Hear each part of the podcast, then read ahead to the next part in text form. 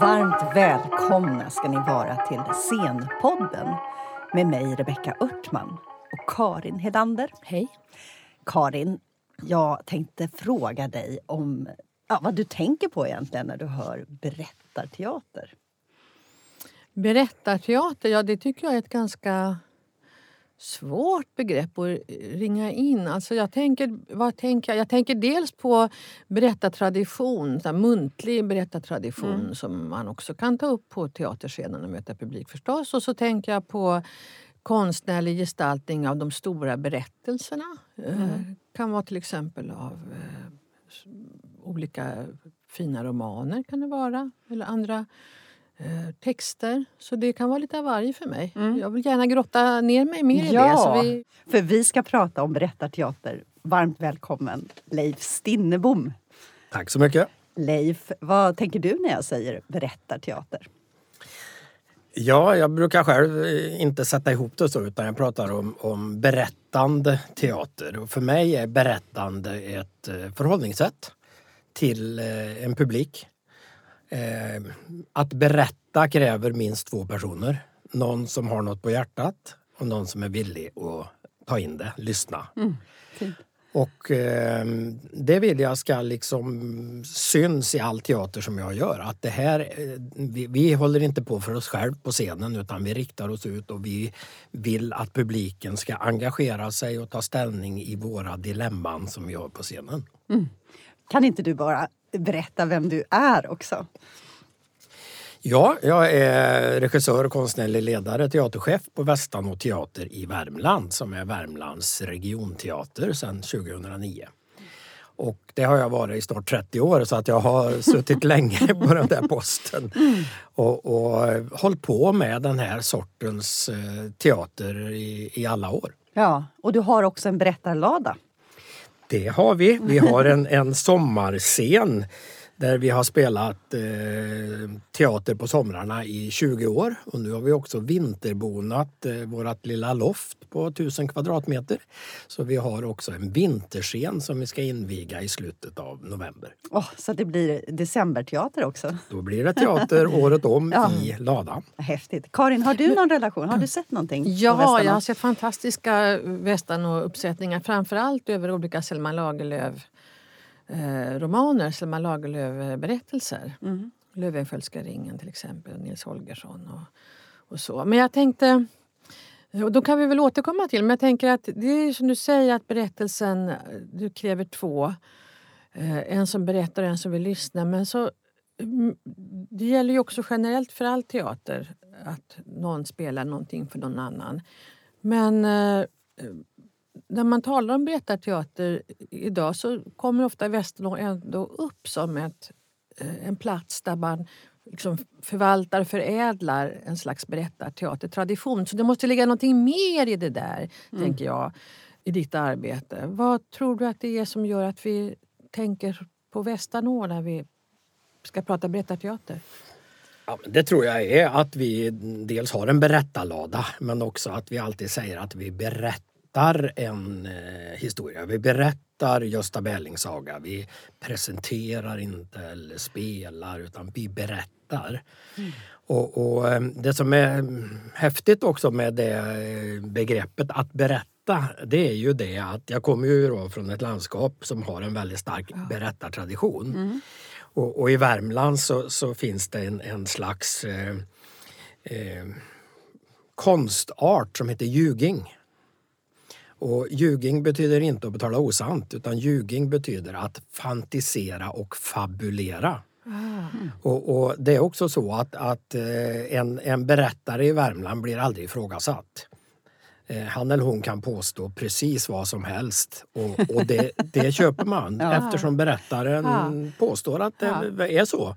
Och berättaren har liksom eh, hegemoni över sin historia. Det, det, är hans eller hennes historia.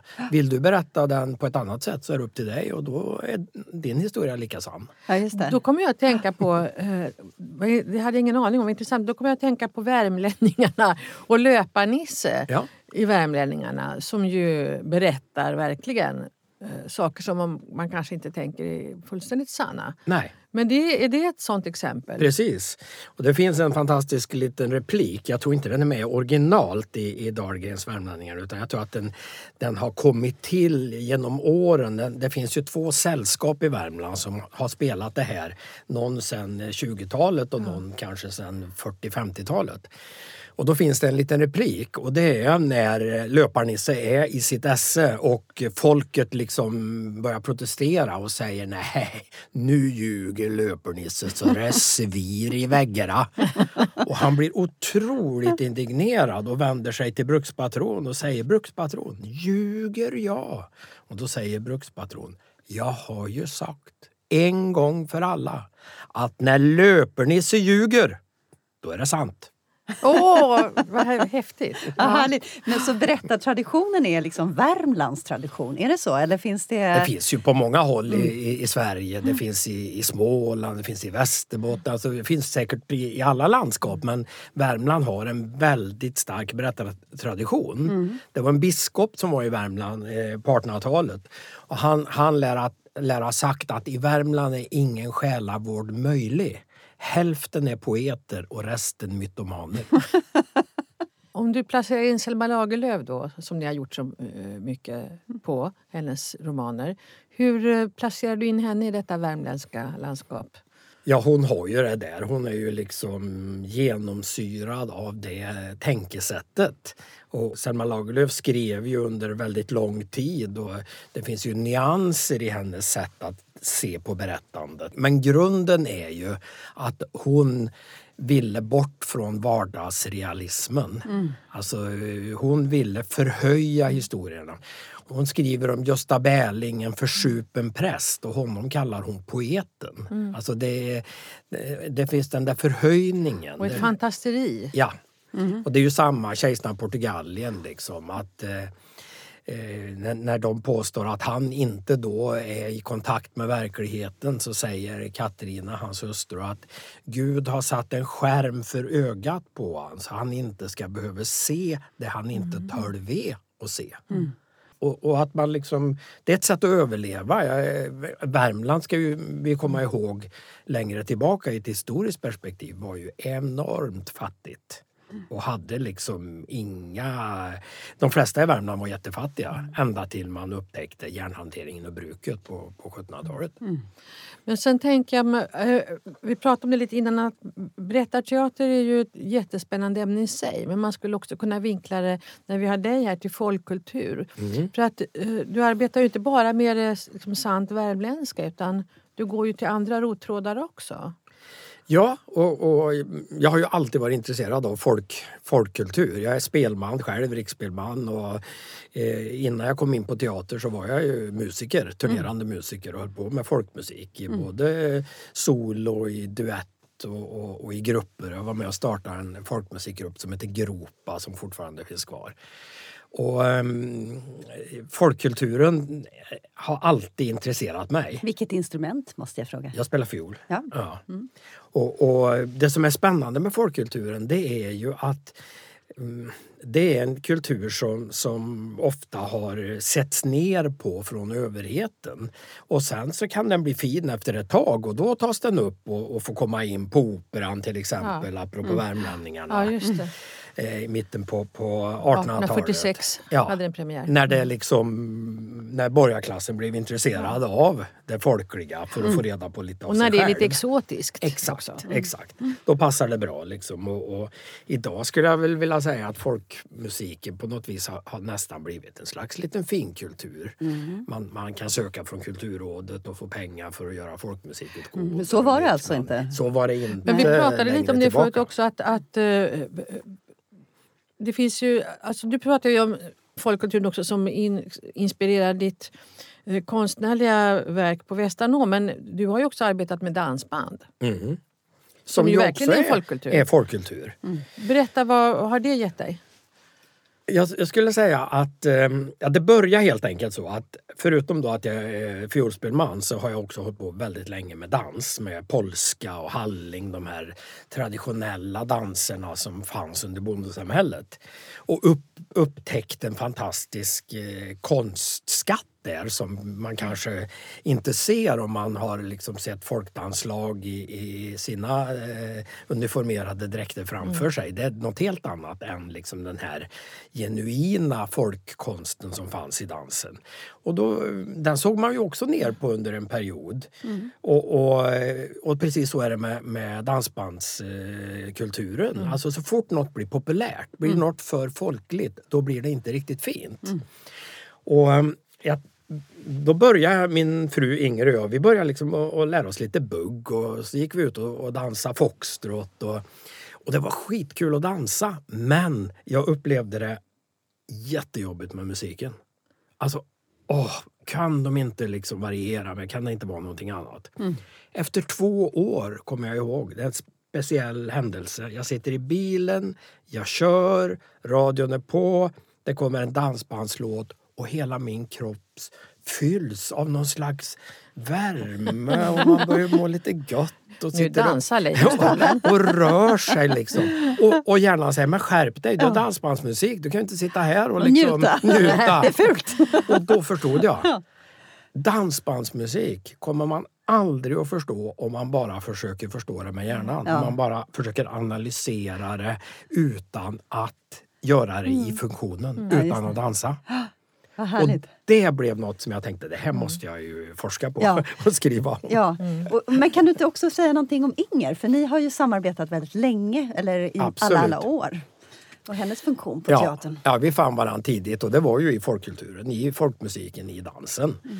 Men Inger är ju också eh, skräddardotter, uppväxt i ett skrädderi där pappa och farfar var skräddare. Så att hon har ju liksom fått det med sen barnsben i sina händer det här hur man behandlar tyg och, och gör kläder. Och, och hon började då att göra kostym nästan direkt när jag började regissera.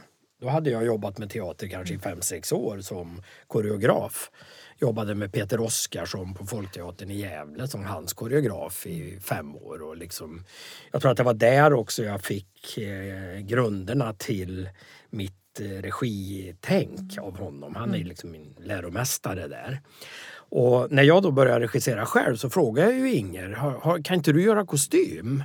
Varpå hon sa, är du dum i huvudet? Jag vet väl ingenting om hur en sån tänker. Men du kan försöka i alla fall. Och så gjorde hon det och så visade det sig, hon visste ju väldigt mycket ja. hur, hur en sån tänker. Hon, hon, och, och, vi har jobbat ihop då i 30 år. Liksom. Ja, jag såg en fantastisk utställning med hennes kostymer på eh, Berättarladan i, som, i somras. Ja, den har jag också ja. sett. Ja. Så det är en enorm färg, färgprakt. Och, ja, och hon produktion. sparar ju alla kläderna och mm. ställer ut dem. Och det är också en del av att möta publiken i, i ladan när de kommer dit. De älskar att gå runt där och titta på mm föreställningar som inte finns längre. Mm. Det är ju mm. teaterns mm. minne på något vis. Mm. Men då är, är, det någon slags liksom, kombina lycklig kombination av berättartradition, hantverkskunnande och folkkultur. skulle man ju kunna säga. Ja, det är en bra beskrivning av Västanå teaters eh, spelstil. Men jag tänker, ja, för du säger det här med att vi berättar en berättelse, ja. vi, vi gestaltar inte. Men det är ju högst eh, gestaltat också. Ja. Eh, men själva grunden är att man ska nå, nå ut med sin berättelse. Ja. Men eh, hur tänker du eh, kring själva regiögat då när du regisserar en sån berättelse? Finns det några knep som du använder dig av? Alltså jag säger ju till eh, skådespelarna att de är både berättare och sin roll. Och, och, och, det kan man vara samtidigt. Alltså jag kan liksom eh, säga en replik till en medskådespelerska eller via publiken till medskådespelaren och samtidigt ha ett berättarperspektiv eh, eh efteråt där jag kan liksom, hörde ni vad hon sa? Eller eh, lyssna nu på det här för det här är viktigt. Och så kommer det. Att man, man släpper aldrig kontakten med publiken i, i, mm. i den här sortens berättande teater. Mm. Mm. Och vi riktar oss ut hela tiden. Till salongen, till ja, publiken och Det är en enorm skillnad på att vara utåtvänd och utåtriktad. Mm. Att vara utåtvänd kräver ingen kontakt. Det kan Nej, snarare det. bli mm. lite poserande och mm. lite eh, att det fjärmar kontakten. Men mm.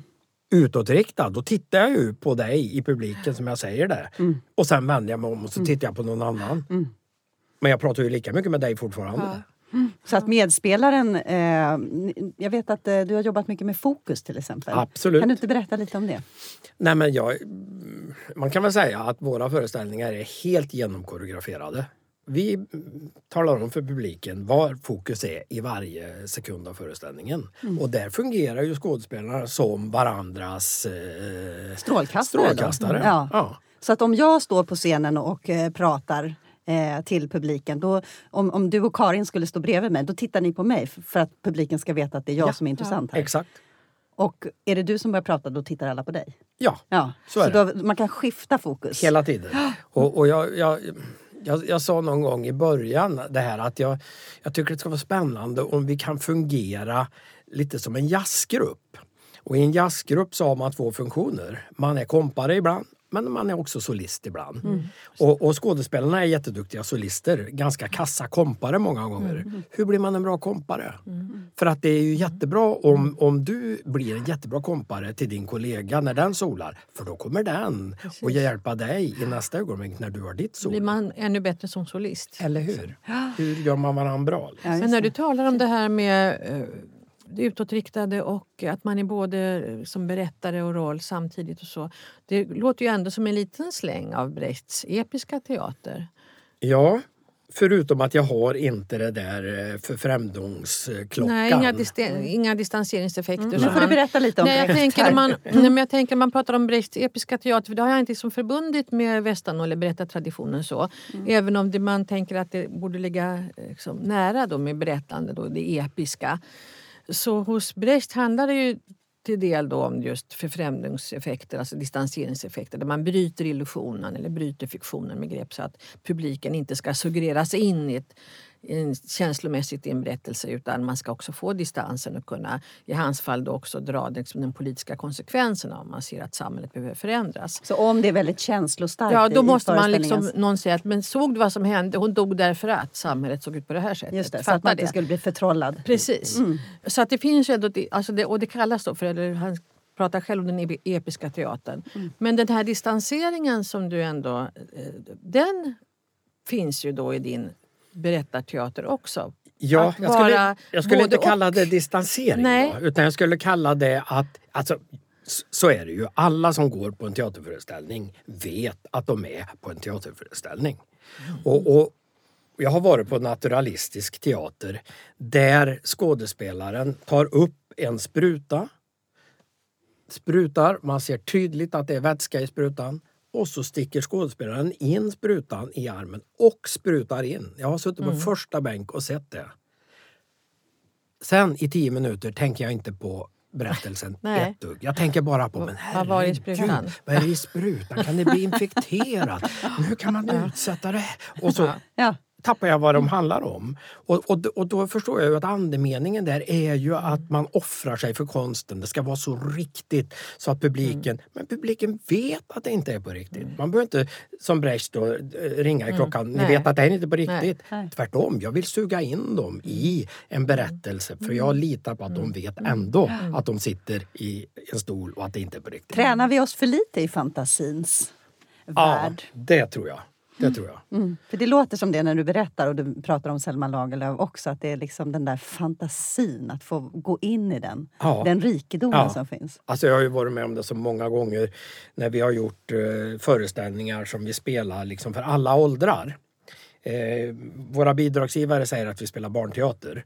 Och, och, jag säger att vi spelar för alla åldrar, alltså från 6 till 100.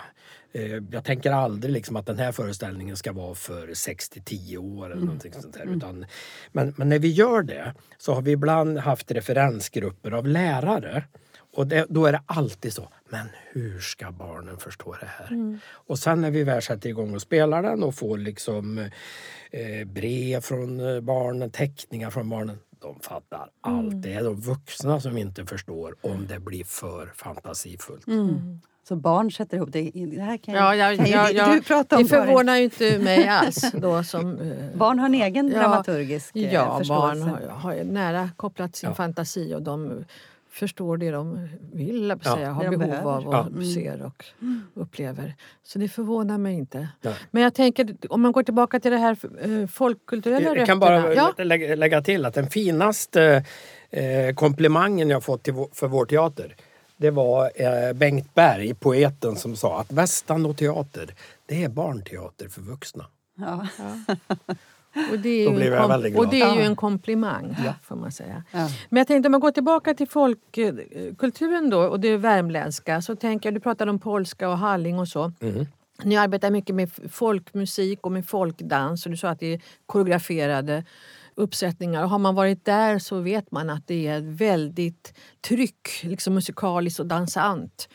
Alltid. Men är det den svenska folkkulturen eller finns det likheter bland svensk folkkultur och andra folkkulturer världen över? Eller har du, jobbar du över liksom nationsgränserna? Absolut. Alltså det, det finns ingen homogen nationell folkmusik eller folkkultur. Utan folkkulturen är till sin karaktär lokal universell. Mm. Men den där nationella, eh, homogen, finns inte.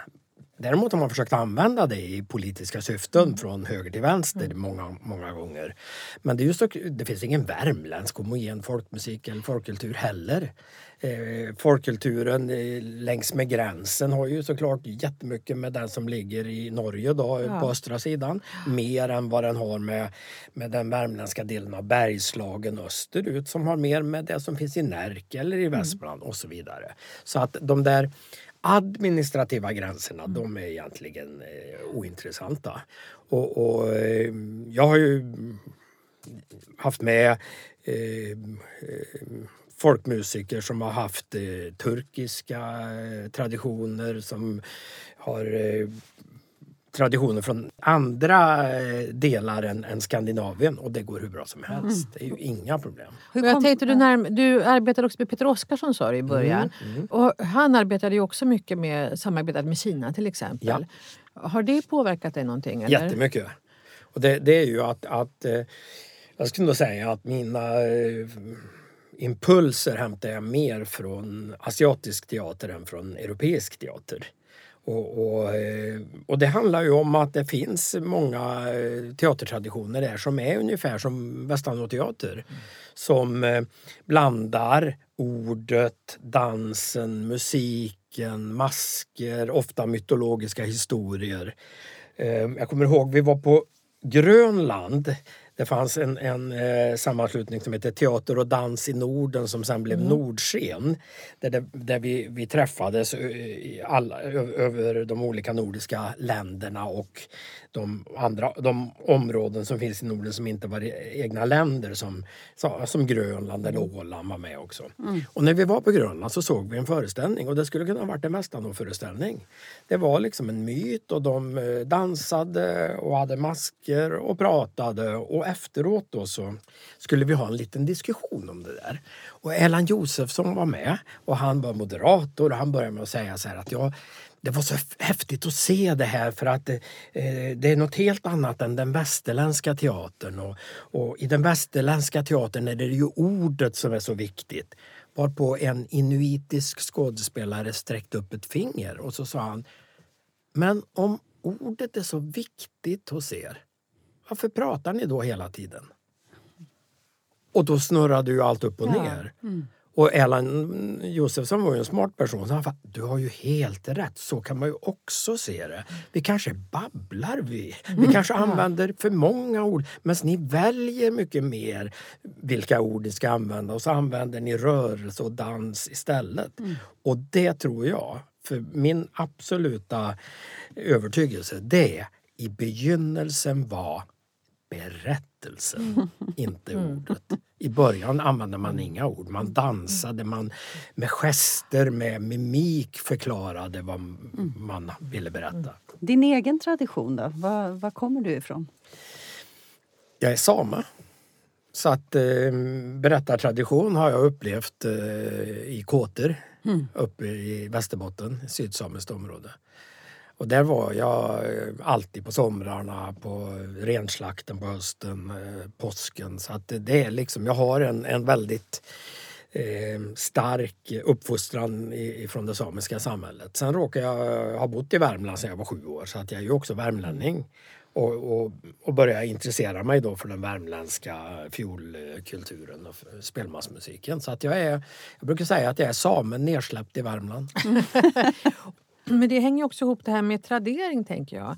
Det här är också då spelman till exempel. Alltså det är också en kunskap som traderas över generationerna, är det inte det? Hur, hur har det påverkat dig då?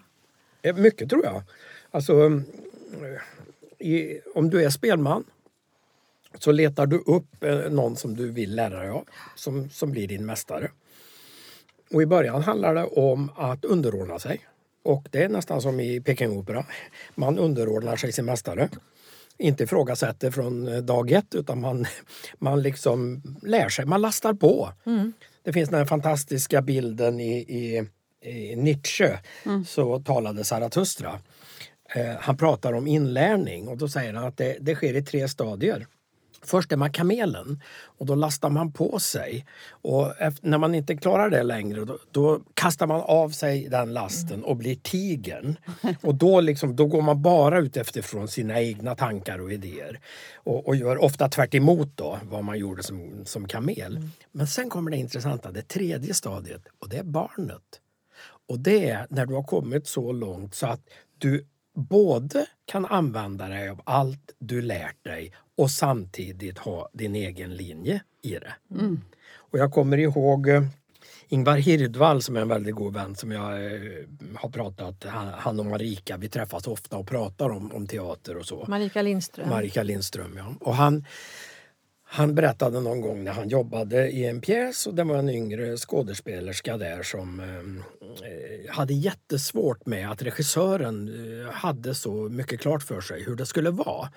Och, och, hon var väldigt frustrerad och ville göra precis tvärtom och så till slut så, så sa Ingvar att eh, men du, om regissören har tänkt så oerhört mycket på det här som vi ska berätta kan vi inte först bara höra vad han har att säga?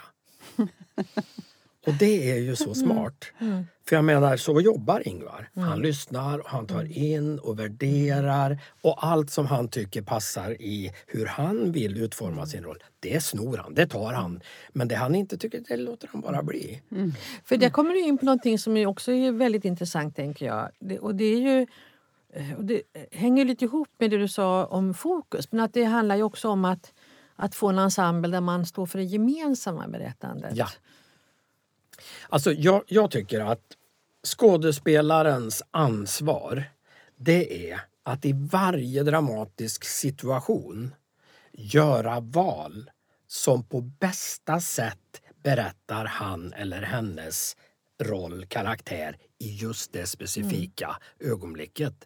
Men alltid i relation till hela historien, pjäsen och den tolkning som vi har bestämt mm. att vi ska försöka berätta.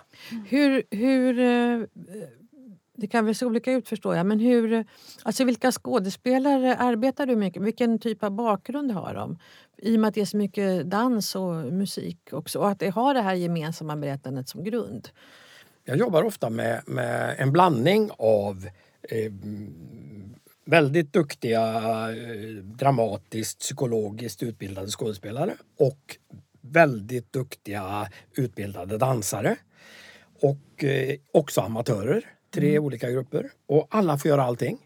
Dansarna pratar och spelar teater. Eh, de psykologiskt dramatiska skådespelarna dansar och är med i det. Och så ger de varandra eh, enormt mycket. Så, så ehm, jag gillar den blandningen. Vad gör amatörerna? Ja, de gör också det. Ja, men vad, vad ger de till föreställningen tycker du? Alltså de ger ju ofta en enorm lust och en enorm eh, glädje som, som liksom gör att man aldrig hamnar i den här rutinen. För, för dem är det ju fest hela tiden. Mm. Och det smittar av sig på skådespelarna som liksom har hållit på länge. De känner att det här är ju, det är ju kul, jag har ett roligt yrke. De, påmin, de påminns ja, om det. Liksom. Så ja. det betyder väldigt mycket. Och så de lär av varandra. Alltså.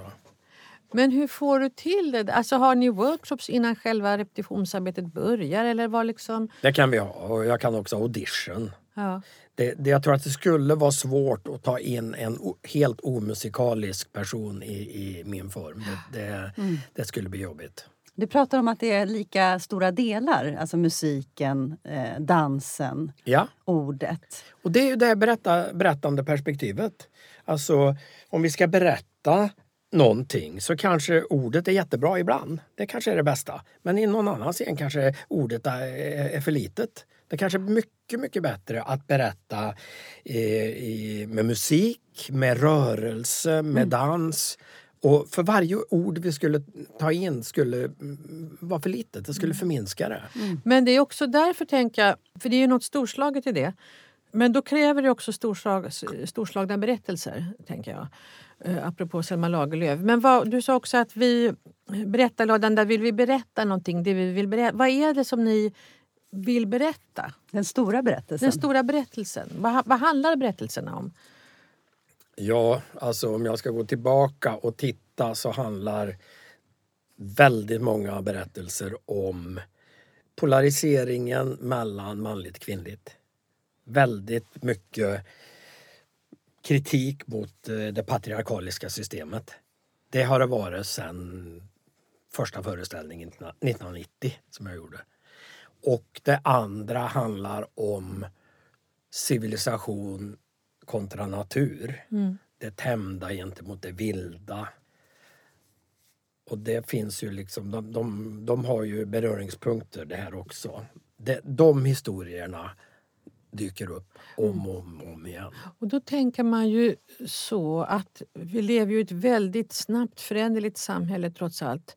Jag tänker med alla, liksom, hur politiken ser ut idag, hur klimatförändringarna ser ut, hur det mediala bruset ser ut, hur digitaliseringen har förändrat mycket. Påverkar det berättelserna? Eller berättandet? Absolut. Alltså, det här med klimat det har, vi, det har vi berättat också sedan jag började 90. Det har ju alltid funnits med som en... Det är alltid naturmaterial i allt vi gör. Vi utgår från det, ja, det som är liksom från naturen i, i, i, i trä, i liksom allting. Och det har med ladan att göra. Sen kan man väl säga att vi, vi recyclar ofta våra historier. Mm. Ja. Gösta Berling Saga har gjort tre gånger. Ja, Nils Holgersson har gått några gånger också. Ja. ja. Så att... Eh, och, och, helt plötsligt så är det liksom väldigt på modet. Men vi har hållit på med det här. Och också det här Eh, manligt kvinnliga perspektivet.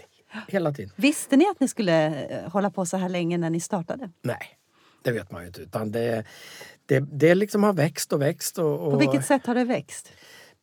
Vi, vi spelar för mer publik hela tiden. Så ni startade, startade, ni startade inte i ladan? Eller hur, hur Nej, började alltså historien? alltså Västanå teater startade ju innan mig.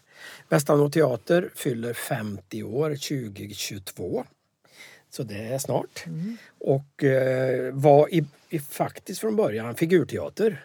Eh, Mikael Merske var med och drog mm. igång det på Högskolan i Karlstad. Det var några lärare, bildlärare där som ville spela marionetteater. Så han kom och, och gjorde det.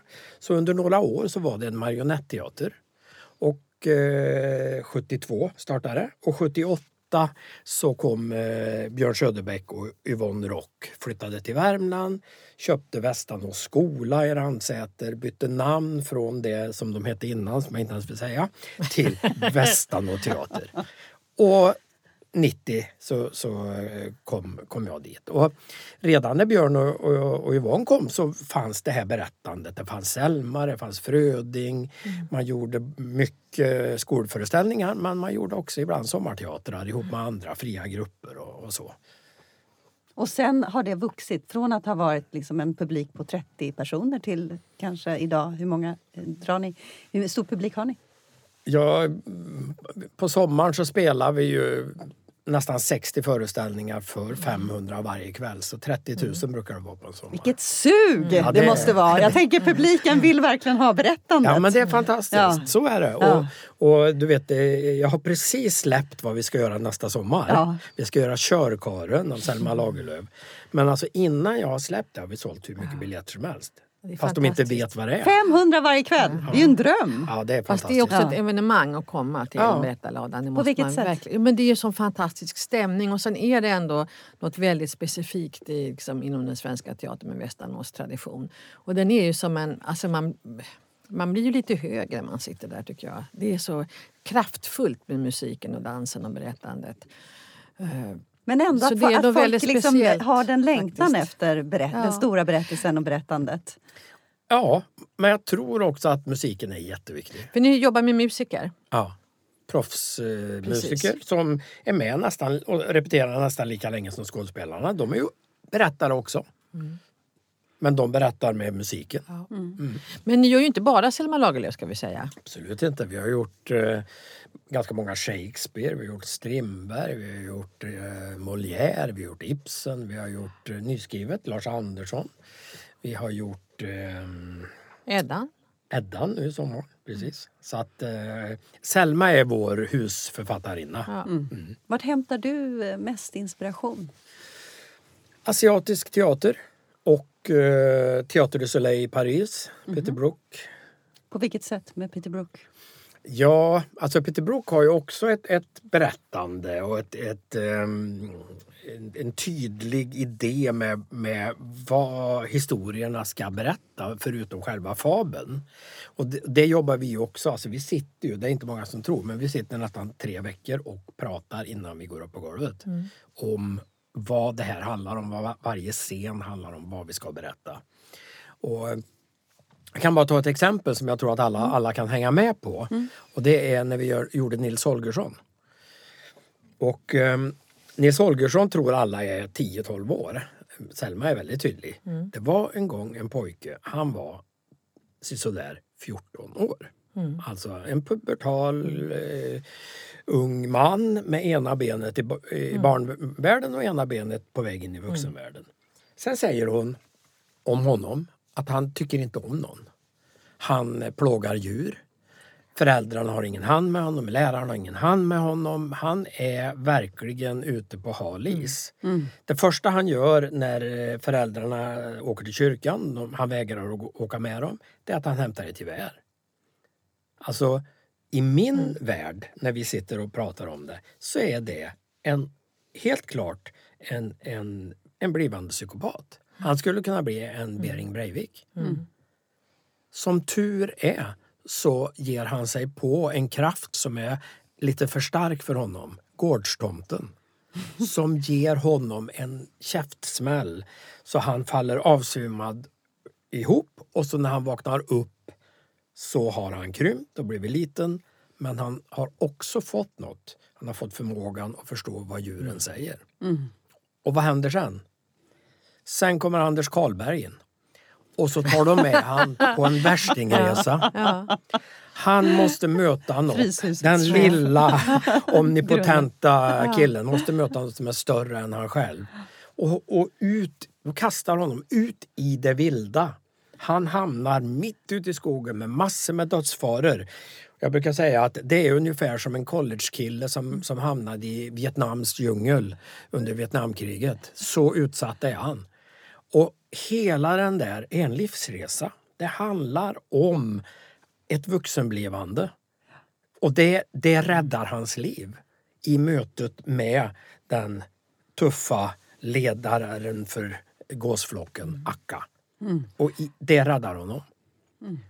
Det finns inget gulligt i den Nej. där historien. Det fattas, nu känner jag, jag, jag kan sitta vid dina fötter och höra på dina berättelser i fem timmar. känner jag. Du, du är fantastisk berättare även så här. Men du visar ju också vad det tar bort, liksom det, det gullifierade i sagan. Utan liksom sagans kraft och ondskan i sagan och ja. i myten. Ja. Och det är också tänker jag, en viktig dimension eh, om man pratar Selma Lagerlöf, men om sagan i sig tänker jag som, som genre. Mm. Ja, jag, jag, vet inte om det är sant, det kanske är en myt, men uh, Einstein lär ju ha fått frågan hur ska, hur ska jag göra som förälder för att mitt barn ska bli lika uh, smart som dig? Och då lär Einstein ha sagt läs sagor för honom. Varpå den här föräldern sa ja, jo, det skulle du men om man ska bli riktigt smart, alltså ett geni som dig. Ja. Läs många sagor, kommer svaret då. Och vad, vad, vad, jag tror Einstein, om han nu har sagt det, menar då, det är ju att... Han har ju ett annat citat. Med logik kan du komma från en punkt A till punkt B.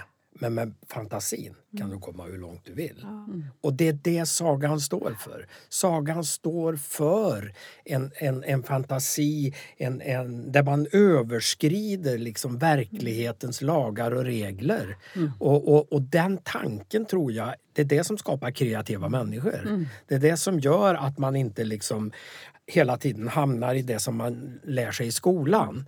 Vad är läraren ute efter nu? Mm. Vad vill läraren att jag ska säga nu? Mm. Läraren vill ingenting. Vad vill du lära dig av den här uppgiften? Mm. Och så sätter man igång. Mm. Berättarteater kan ju också vara någonting lite annorlunda tänker jag. Om man tittar över, i alla fall i Sverige, så tänker jag att eh, vad jag kan förstå i alla fall så har Västerbottenteater också en slags berättarteatertradition. Men som ser lite annorlunda ut, som mer är knutet till liksom den muntliga berättarkonsten. Eh, där en person berättar någonting för någon annan. Då, eh, det kan väl också tänka jag vara lokala eh, berättelser och så. De hade ju till och med, de kanske fortfarande har, en, en eh, anställd berättar, berättare helt enkelt. Mm -hmm. har du någon Eh, och vill gärna vara ett slags berättarcentrum också uppe i Skellefteå. Har du någon kontakt med dem? Eller vi, hur gränsar ni till varandra? Ja, alltså vi, vi är ju länsteatrar, eh, bägge teatrarna, så vi träffas ju ibland på såna här länsteaterträffar och jag har sett en del av deras föreställningar också. Och, och jag skulle vilja säga att det som framför allt skiljer det är ju att vi, vi har en väldigt tydlig form som är liksom Västanås formspråk mm. som vi aldrig överger. Vi, mm. Det finns ingen historia som vi inte kan berätta i den formen. Eh, men jag känner att de kanske inte har den formen utan de har mer den där idén om en berättande teater. Mm. Och, och, jag skulle nog säga liksom att, att um, och där berättaren är en person? Ja, det kan nog vara flera, det kan vara flera också. också ja. Men de har ju mer vad ska man säga, traditionella berättare knutna ja. till teatern. jag vet inte om de fortfarande har det. Nej, men, men, men heltidsanställd berättare har man haft i alla fall. Så jag vill inte säga så mycket om dem. Men, men liksom, för oss är ju det där formspråket så viktigt. Ett formspråk som jag har hållit på med ända sedan jag jobbade med Peter Oskarsson på Den stora vreden. Så att det är liksom 30 år har västarna hållit på med det. Ja. Vi pratar också om det där med folkkultur eller bondekultur, mm. alltså det fin och fulkultur. Mm. Eh, jag tänker på det här med att om det har varit eh, en mer folklig tradition eh, som har blivit då insläppt i de finare salongerna. Finns det någonting idag, ser du, som är en berättartradition som inte släpps in på salongen? Du pratar om dansband till exempel. Är det, är det, är det accepterat nu? Nej, det tror jag inte. Men, men eh, dansband är ju liksom, har ju egentligen ingenting med, med det scenen att göra. Det är ju en social företeelse. Liksom. Sen kan det finnas utövare som liksom har uppnått en konstart eller en konstnärlig nivå som är helt anmärkningsvärd. Mm. Så, att, så att även på en, en offentlig danstillställning så kan det ju vara så att man sitter och följer ett visst par för att de är så fantastiska mm. att dansa. Mm. Men de skiter ju, de skiter ju mm. i publiken. De är ju upptagna med varann och relationen till de som spelar. Mm. Men, men eh, man skulle kunna säga så här att Västanå teater har en idé. Eh, något som vi undersöker och det är hur skulle en skandinavisk folklig teatertradition kunnat sett ut om vi hade haft en sån? Och det som är spännande då, det är att vi har alla ingredienser. Mm. Vi har myterna, berättelserna, vi har musiken, vi har dansen, vi har ett formspråk i kostym, i, i, i slöjdande. Allt det där finns. Så det är det vi har gjort. Vi har liksom satt ihop dem där och lekt med då den där tanken att skapa en bild av hur en sån folklig teatertradition skulle kunna se ut. Och det den är, som ju då kanske är väldigt eh, på tvärs med teatertraditionen i, i Sverige i övrigt, mm. det är att den är rural. Vad betyder det? Motsatsen till urban. Mm. Och eh, det är så lätt att man liksom tänker eh, att i, idag är det ju så att det urbana, det är normen. Det, är liksom... det skulle inte kunna finnas i Stockholm? Nej, absolut inte. Mm. Men, men alltså, vi eh, som jobbar utifrån ett ruralt perspektiv tittar ju inte bakåt. Det tror ju alla att vi bara tittar bakåt. Nej, vi är ju på väg fram. Vi tror att den här teaterformen är väldigt hållbar, att den är väldigt modern, att den har framtiden för sig. Men den ser inte ut som det urbana. Den har inte samma anspråk som det urbana har. Helt andra anspråk.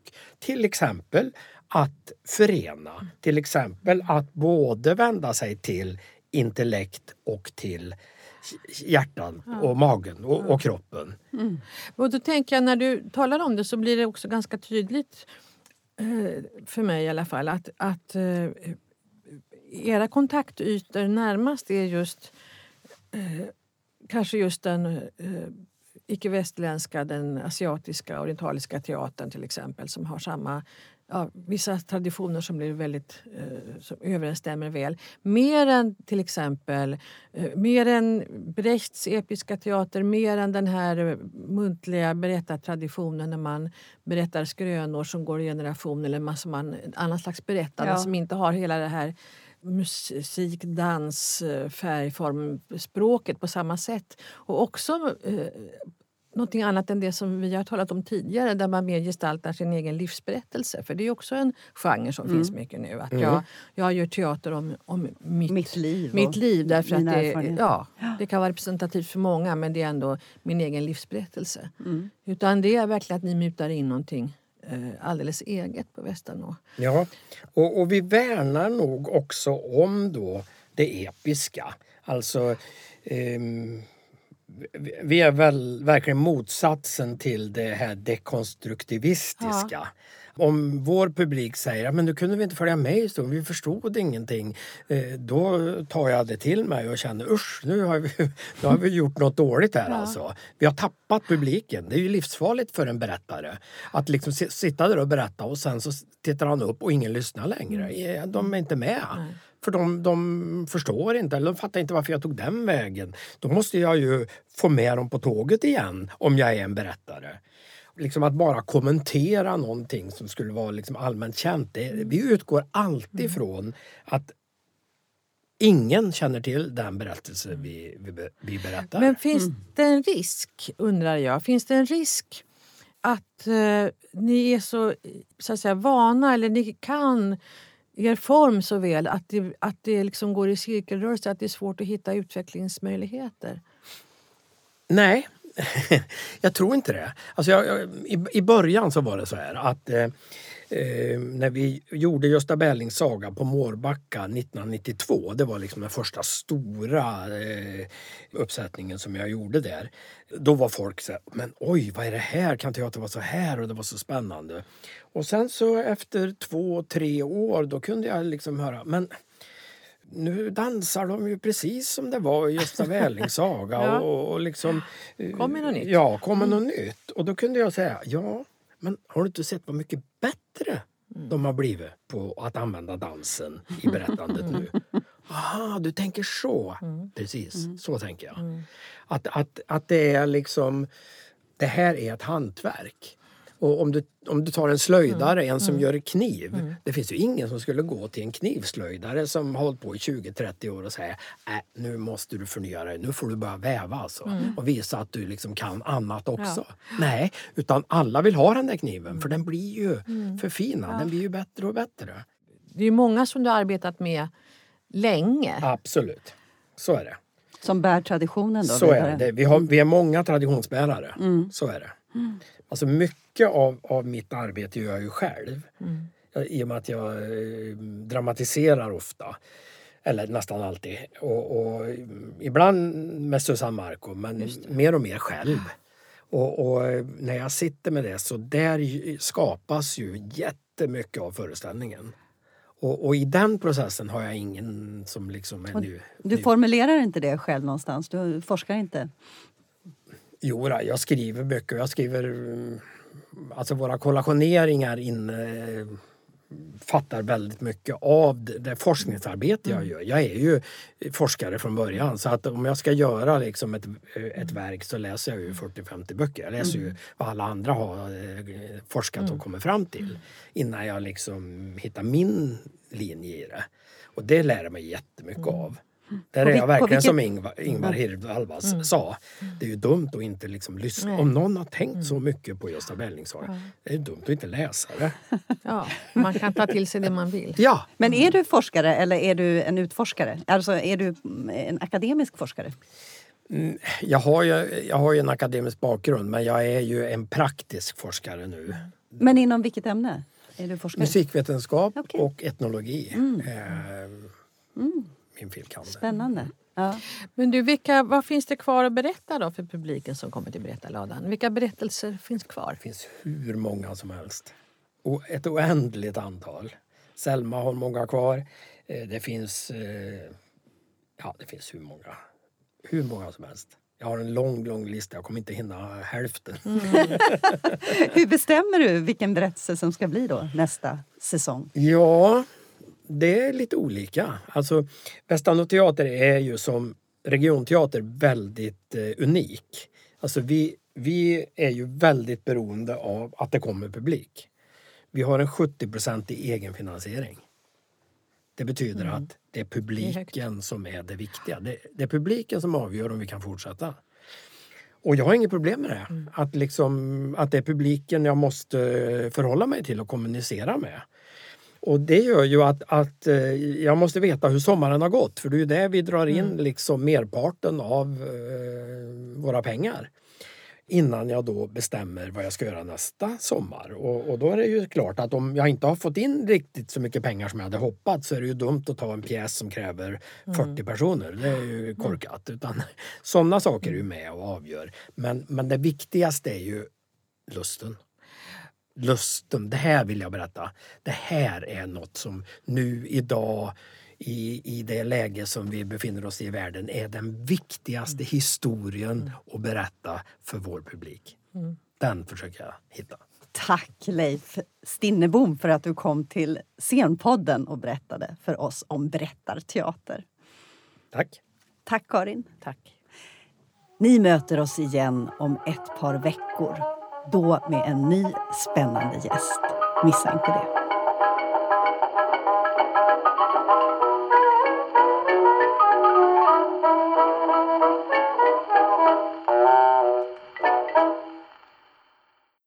Du har lyssnat på Scenpodden, en podcast från Rats Teater och Humanistiska fakulteten vid Stockholms universitet.